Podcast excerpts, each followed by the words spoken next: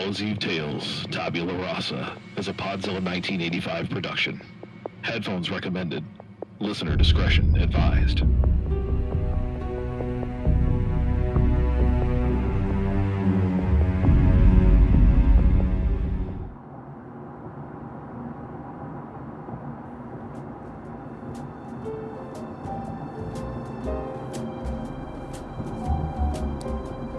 My name is Dorian Glass, private investigator.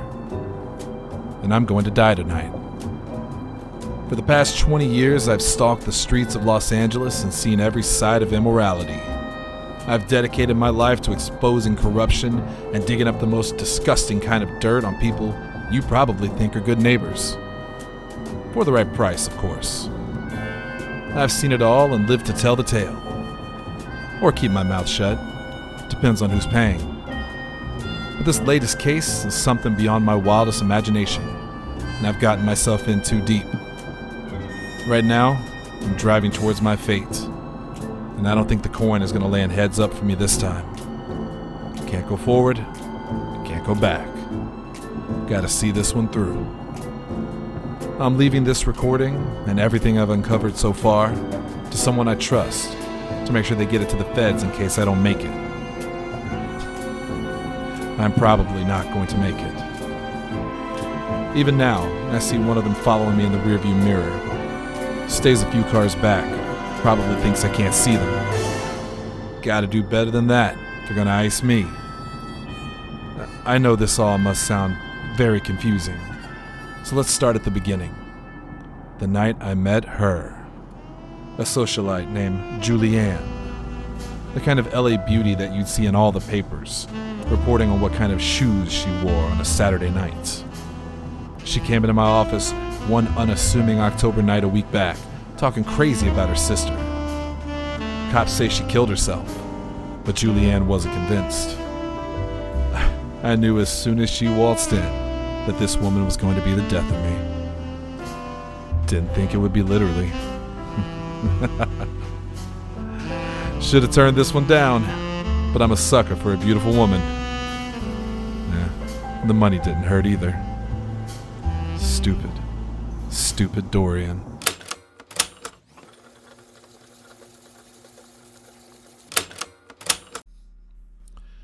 This is private investigator Dorian Glass. I'm in my office speaking with a Mrs. I'm sorry, Miss Julianne.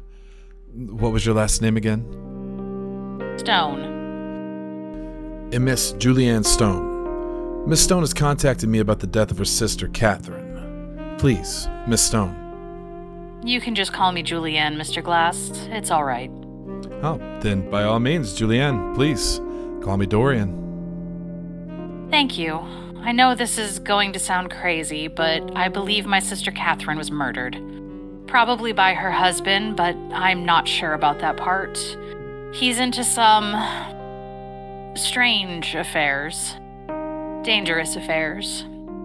And I believe, no, I know that whatever he was into this time got her killed.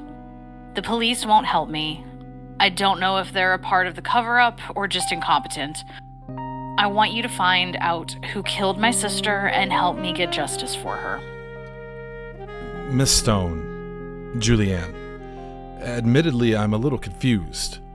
The report you brought me very clearly states that your sister committed suicide. I am truly sorry for your loss, but the text is quite clear in stating that she took her own life with a razor blade. The report doesn't say everything. They left out some very important details about the way she allegedly killed herself. Things that no human being with a sane mind would ever do to themselves. I don't follow. Look, Mr. Glass. Dorian. Mr. Glass, I am not an idiot. I know my sister, and she would never kill herself. Not like this. Not at all.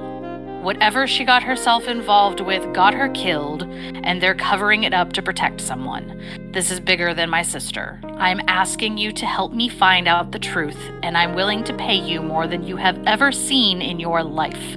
My sister was my best friend, and I will not rest until her murderer is brought to justice. All right. I'll see what I can find. but I cannot promise you that this will end the way you hope it will. And you must understand, regardless of the outcome, the price stays the same. You think money is a problem for me. Take it. Take it all. I don't care. Catherine did not kill herself. Start with her husband. And Mr. Glass, don't let the pompous bastard deceive you like he has with everyone else.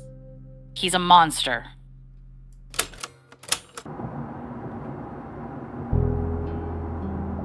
And to tell the truth, I didn't believe her. I try to give my clients the benefit of the doubt, but this one just didn't seem to add up. Still, she was gorgeous, and money is money. If she was willing to pay me a small fortune for a peace of mind, hmm, who was I to say no? My first stop was to the husband, Mr. Frederick Stone. I thought it odd that he took his wife's last name, but the Stone family is so rich, I guess it kind of comes with the territory. I didn't know it at the time, but that meeting would seal my fate. Can I get you anything to drink, Mr. Glass? No, no, thank you. Um, now, for the record, you are all right with me recording this? Of course. I have nothing to hide. Although, since you're here, I can only assume that Julianne has told you otherwise. I take it that you are aware of uh, your sister in law's doubts about the official report on the death of your wife? Of course. She's been very vocal about it to anyone who will listen. I appreciate how hard this must be for her, but she doesn't seem to reciprocate that courtesy to anyone else. She acts like she's the only one who lost Catherine. She was my dear wife, and I loved her very much. Her death has been hard on all of us, especially me. But I have no doubts about whether or not my beloved Catherine killed herself. I was there, Mr. Glass. I saw her do it. I'm sure it has taken a toll on your whole family, Mr. Stone, and of course, you have my deepest condolences. Uh, Julianne mentioned to me that the police report left out some key details surrounding Catherine's suicide. It said she did it using a razor blade, so I'm a little confused on why your sister in law thinks that is so unusual. I was hoping maybe you could shed some light on that as long as you're comfortable doing so. I'd be happy to tell you everything if it will finally satisfy that woman. I had recently flown home from a dig in New Mexico. You see, I'm an archaeologist, Mr. Glass. Discovering the past and learning about other civilizations is my passion, and it's been one that Catherine shared with me. I had been gone for a month, and she was excited to see what my team had uncovered about Inuit relics that had mysteriously traveled such a great distance. In the days that followed, she became more withdrawn from her colleagues at the university and, quite honestly, from me. I thought the stress of the academic season was getting to her, so I let her have her space, though I was very worried about her. She started muttering strange things in her sleep and told me about fantastic nightmares involving Cyclopean cities. I, I reached out to her mentor at the university, Professor Engel, who told me that Catherine had been absent for the past few days leading up to that god awful morning. I have no idea where my wife was disappearing to, but her behavior was starting to frighten me. That morning, I woke up early to make breakfast before she was to leave for work. While I was in the kitchen, I heard her cry out briefly.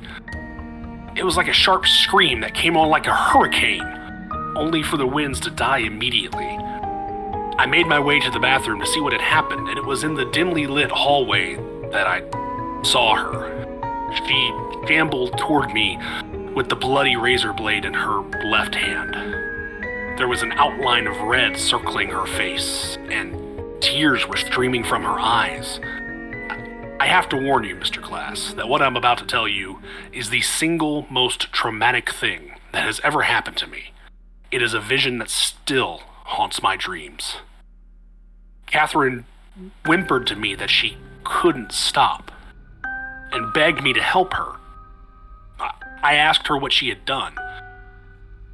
And that's when she slipped her fingers under the skin on her face that she had sliced through. She started to scream, a scream that will never leave my ears, as she ripped her own face off. She stood in front of me in agony, and the beauty of my beloved Catherine was gone, replaced with the bloody visage of a shrieking skeleton with chunks of meat scattered across what remained of her. She fell to the floor, and although I called for help, no help could save her. I'm not sure what to say. That is horrific, and I am so sorry. I try to remind myself that my wife was already gone. For whatever reason, whatever sickness, her mind had left her before she did that to herself. It's the only way I can sleep. I try to lose myself in my work now. The discoveries that she and I shared are the only things that bring me comfort. Catherine kept one of the items I brought back from New Mexico in her study.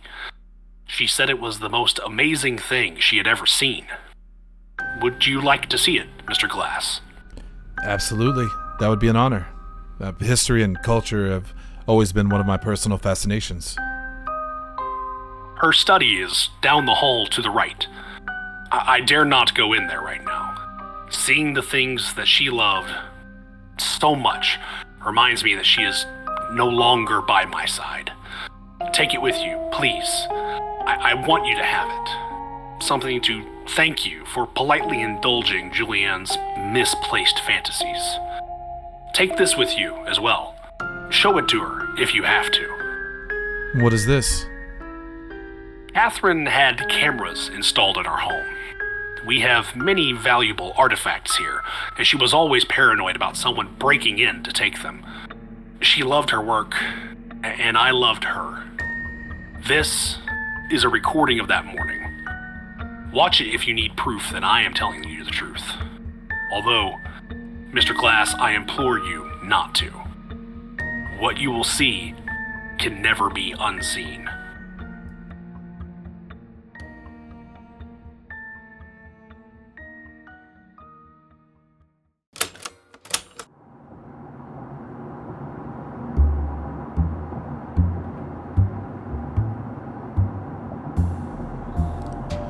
Of course, I watched the video, and he was right on two things. She absolutely killed herself the way he said, and I will never be able to get that image of his faceless wife out of my head. I had an analyst check it, and it wasn't tampered with. He was telling the truth. Even so, something about his story seemed off to me. I know people deal with grief in their own ways, but Catherine Stone had only been dead for a few days. I guess I expected more tears. Been involved with more than a few cases where I had to talk to someone's loved one about their death, and, well, there's always waterworks. Kept himself together so well. A little too well. I contacted Julianne and told her what I had found.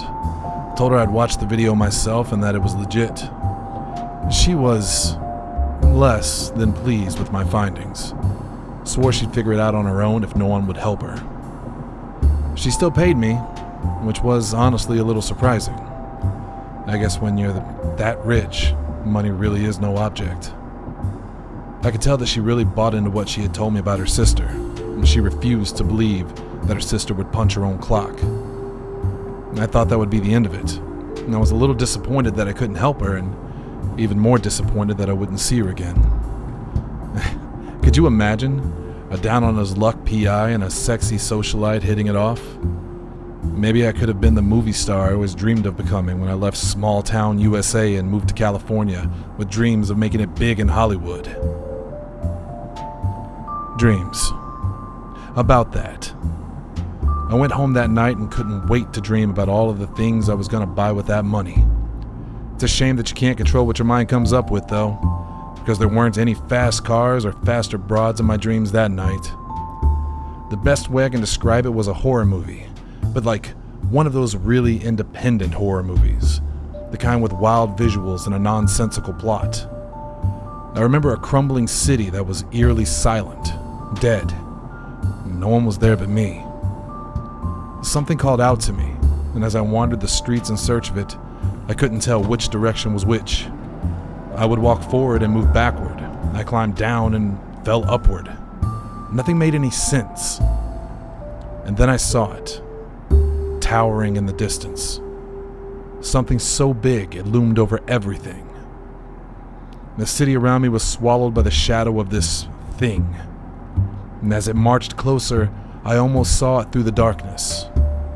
Almost, but not quite. And then I woke up. It wasn't just one night either, it was every night. It was every time I closed my eyes. And then it wasn't just when I was sleeping. I thought I was done with this case, but whatever I'd stumbled on wasn't done with me. I decided to talk to this Professor Engel, who taught at the same university as the deceased and was apparently a close friend to the woman. Maybe he could shed some more light on what Stone was going through before she offed herself.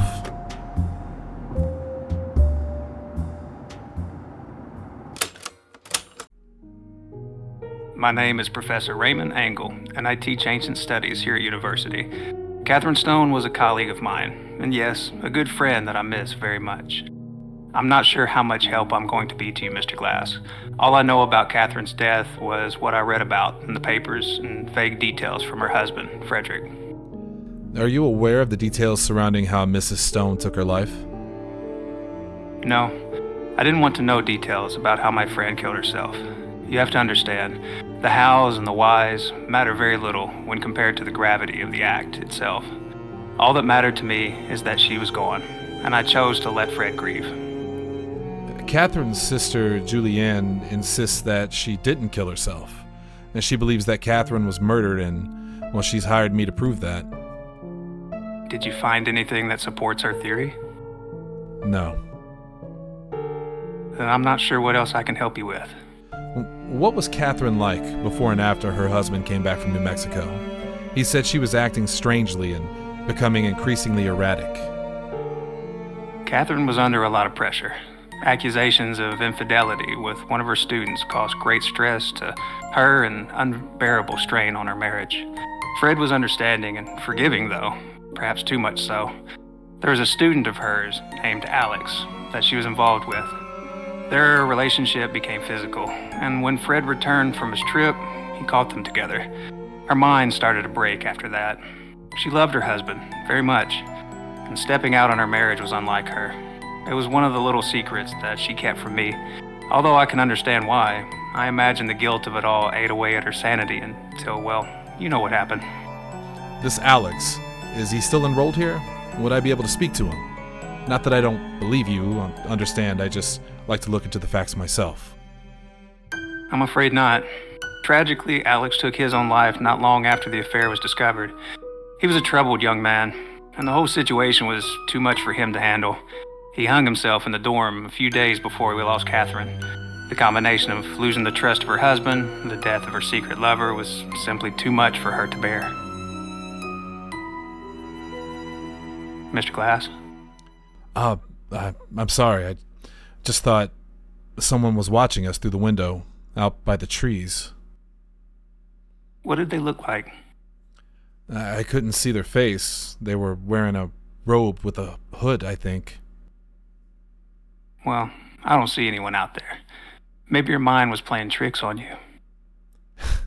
it has been doing that a lot lately. Really? Since you started investigating Catherine's death? Yes, it's like ever since I talked to her husband, I've felt uneasy. Cases usually don't get to me like this. Maybe it's time for a vacation. We could all use a little time away, Mr. Glass. All things considered, I'd say your mind is holding up remarkably well. What did you say? I apologize, Mr. Glass. I must get ready for my students. I hope you can help Julianne find some peace. She and Fred have both been through so much. Good luck to you, sir. And talking to the professor was a bust. I looked into the affair, and the only people who admitted to me that it had happened was Professor Engel and Frederick himself. Julianne hung up on me when I confronted her with the information, and Alex Borden was a real student at the university in one of Catherine's classes, and he did hang himself three days before her death. I should have let it go, but I just couldn't.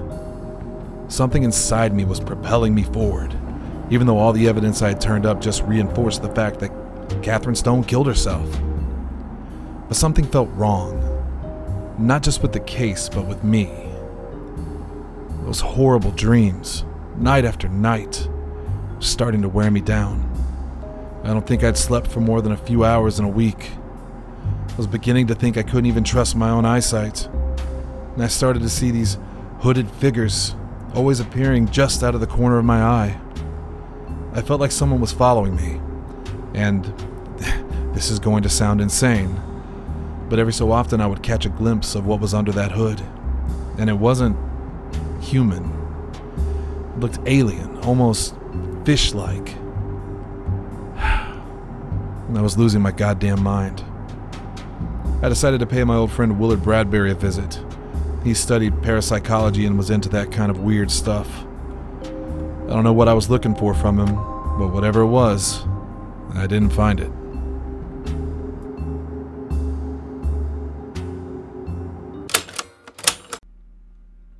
Recording this? Seriously? I record everything, you know that. Keeps me safe against threats, blackmail, lawsuits. I have a storage garage full of recordings, but that's not important right now. I need your help. What would the great investigator Dorian Glass need from me? It's this case. Ever since I agreed to look into this Catherine Stone's death, I've been seeing things. Things that can't be real. And I, I know you're into the unusual. Maybe you know what it is I've been seeing because it's driving me nuts. Wow, finally cracked after all these years. Can't say I didn't see it coming with all the booze filled late nights. Let me guess, pretty girl put you in a precarious position? Enlighten me on what that debaucherous little mind of yours has cooked up. I keep having these weird dreams. A dead city with all this foreign architecture, like some kind of fantasy novel. And in the center, there's this giant creature that kind of lords over it all. I think it's calling to me.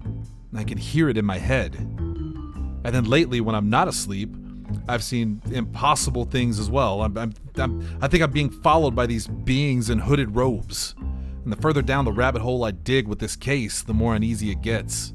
And it started with a routine investigation, and now I'm seeing fish people wherever I turn. I know, I sound like a head case, don't I? You were talking about the deep ones. What? You've been reading too much Lovecraft? I didn't think you read anything but dirt sheets and gentleman magazines. I have no idea what you're talking about. Hmm? Are you are you serious? Okay, so have you ever heard of H.P. Lovecraft? The author? Heard of, yes. Can't say I've read any of his work, though. Well, it sounds like you're describing are the deep ones. They're like a race of ocean dwelling creatures who worship the great old one Cthulhu. Cthulhu is like an interdimensional god, dead and imprisoned at the bottom of the sea. And, fun fact, sometimes the male deep ones mate with involuntary human women to create hybrids that walk among us until they completely transform into these creatures. Makes sense, or I am going to shoot you. Are you trying to tell me I'm having vivid nightmares about make believe creatures that I've never even heard of? Uh, Easy now. Some people don't think it's a story at all. They believe that H.P. Lovecraft was documenting things that he actually saw. Whether he was a scribe for these creatures or merely a witness to their call, I don't know. But these people actually believe that what Lovecraft wrote about was real. These creatures have supposedly been mingling with humans for centuries, and there is a group, a cult of Cthulhu, that aids the Deep Ones by performing wild orgies and sacrificing those deemed worthy of them. All in the belief that one day, when the stars align in just the right way, the sacrifices will bring Cthulhu back to life and he'll walk the earth, bringing about the human apocalypse. They say that to gaze upon it with your own eyes would immediately drive you mad. Even being around his relics to dream about him would cause you to do unbelievably sadistic things. Fascinating, right?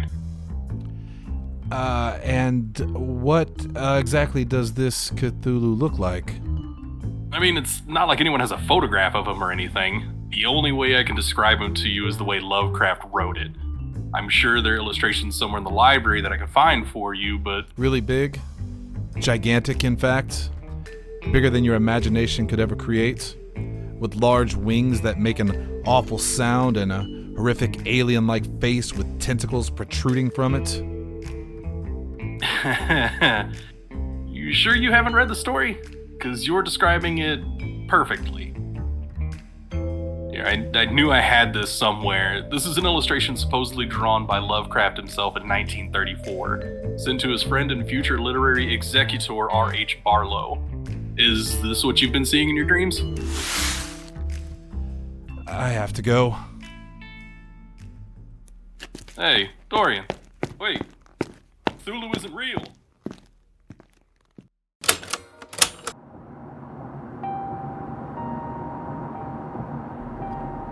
And I started researching, digging into whatever archives I could. Read all about Lovecraft and this cult of Cthulhu. And whether or not it's real, people believe it's real. Rumors about their existence have persisted for decades all over the world.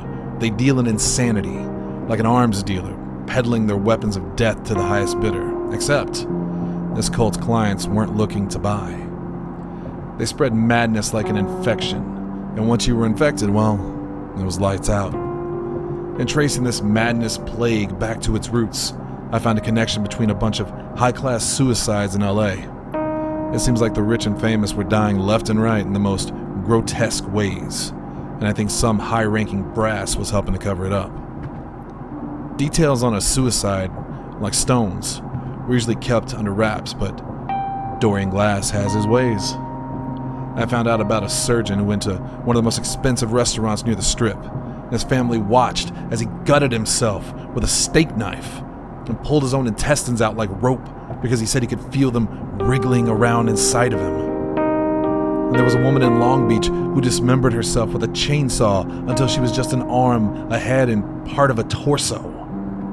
And the guy who decided to flay himself and his newborn? Even I had to shut the book on that one. And that's just a few minnows in a sea of depravity. While I was looking into the absolute worst of humanity, it dawned on me. How did I even know what this Cthulhu looked like? I chalked it up to my dreams, but whatever that thing was, it was always in shadow. It was wrapped in a darkness that was impossibly black. But I pictured it so vividly. How? Then I remembered that figurine that Frederick Stone had given me, the one that he brought back from New Mexico that Catherine had fallen so in love with, was some kind of idol of Cthulhu, that same creature I had seen in my nightmares. I don't know what it all means.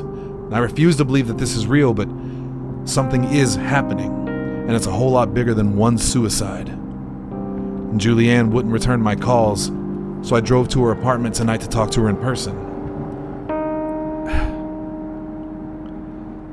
Julianne Stone is dead. They told me she threw herself off the top of the high rise. Bullshit. Someone murdered her because she got too close. Probably the same people following me right now. I went to Frederick's to find out more about that idol he gave me, but the front door was kicked in. The place was torn apart. There was a note with my name on it, pinned to the wall with a knife, and an address written in blood. I'm driving there now. I don't know if he's still alive, but someone wanted me to find that note. I don't know what's going to happen, but I have a feeling it's going to end there. Whoever killed Julianne, whoever drove Catherine to suicide and kidnapped Frederick, they're there. I don't think I'm going to make it out of this one. I've sent all of my files on the case to Willard, and I'm about to send this audio log too. I'm sorry, Julianne. I should have listened to you.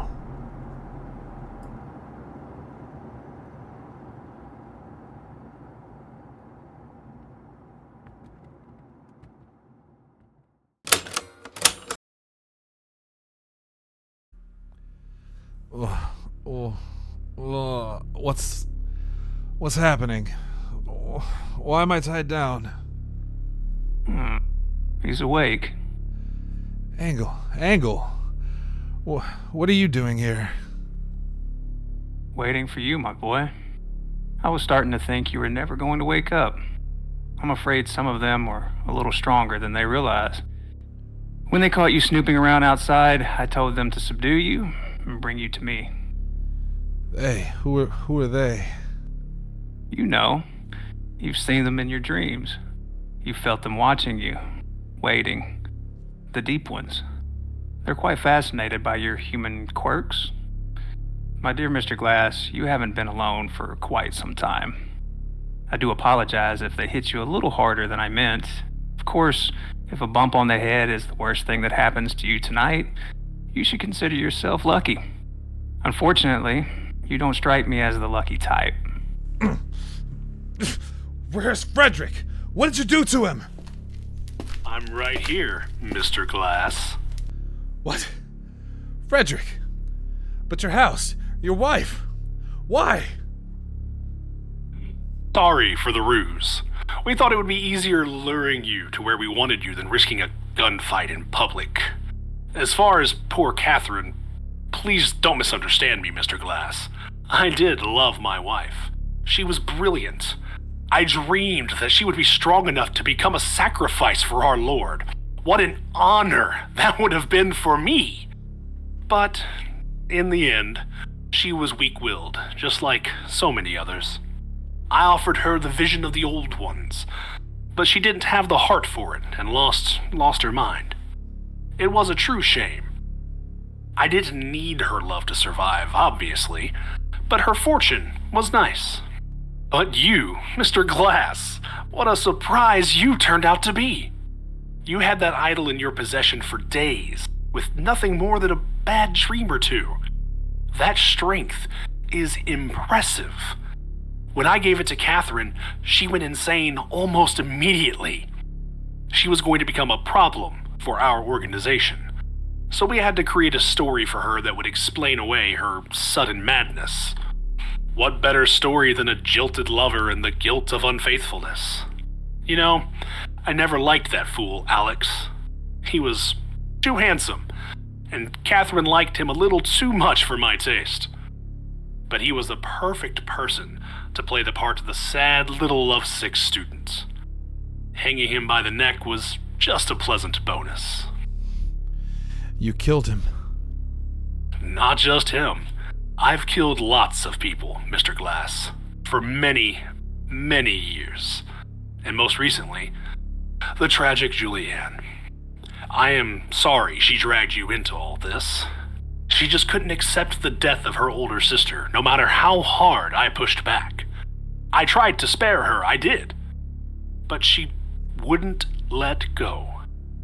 Of course, she wouldn't let go of the ledge I threw her over after telling her I wanted to confess the truth about what happened to dear Catherine either. A good stomp to the hand will do wondrous things, though. And, admittedly, I did enjoy watching the fear in her eyes as she fell all the way down and went splat. Little nosy bitch. Easy, my friend. You see, Mr. Glass, we have been waiting for a very long time to find someone strong enough to be a sacrifice to the great Cthulhu. It can't be just anyone. Our Lord demands strength. He needs those who can gaze upon his brilliance without losing themselves. That strength will help bring him back, so we can wipe away the mistakes of humanity and start again in his glorious image. Don't you tire of it, Mr. Glass? The wars, suffering, humanity has proven itself to be too sick to continue. Wouldn't it be wonderful to have a fresh start? A tabula rasa, if you will? and what? You're gonna sacrifice me? You're gonna murder me and bring your dead god back to life? You really are insane. You all are insane! You misunderstand, Mr. Glass. Cthulhu isn't dead. Even now, he slumbers, dreaming in the deep, imprisoned within the walls of R'lyeh. But when the stars align, when enough blood has been spilled, mighty Cthulhu will awaken and cleanse this world. He will drive the weak to insanity, and the strong will rebuild the world on their rotting corpses. You're just one of many. Listen to me. Listen to me. Everything I've discovered, everything I've recorded, it's all been sent to the feds. They're gonna know exactly what you've done. Good. Let them know. Let everyone know that our Lord Cthulhu, he who waits, dreaming in his house R'lyeh, will return, and there is nothing that can stop him. We have existed since the dawn of time. No law, no mortal, and certainly no insignificant insect like you can deny what is coming. Now, if you don't mind, Mr. Glass, your part in this is over. What is that? What is that? Come, deep one.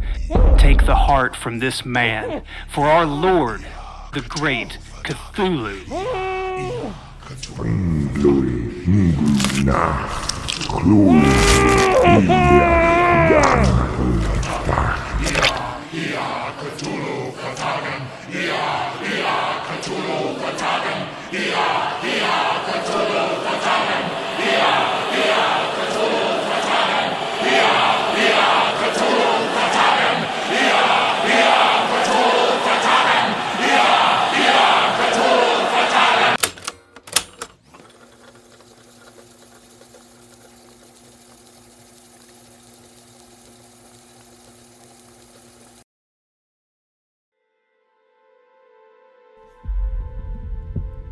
If anyone receives this transmission, this is Special Agent Sam Lambert with the Federal Bureau of Investigation. Special Agent Harry Donovan and I were tasked with documenting and then destroying case files of an unusual nature that were deemed too sensitive for public disclosure. After finishing our task, I. I killed my partner on the orders of Bureau Director Elias Crane, who then sealed me inside this vault to die. I have no food, I have no water, Will not last much longer. In the days since I was sealed inside, new case files have begun appearing. Some of them are uh, dated for years beyond now. It doesn't make any sense. We destroyed everything, but they just kept coming. I, I recently discovered a file about the end of the world, and get this it's dated two days from now. All Souls Day. Fucking perfect. I don't understand any of this. If anyone receives this recording, please find me. Site Echo, the secret facility in which I am trapped, is located under a coffee shop called Villainous Grounds in Perryville, Missouri. I'll hang on as long as I can. Not that anyone's going to hear this. I, I'm sorry, Harry. This is Agent Sam Lambert, signing off for the final time.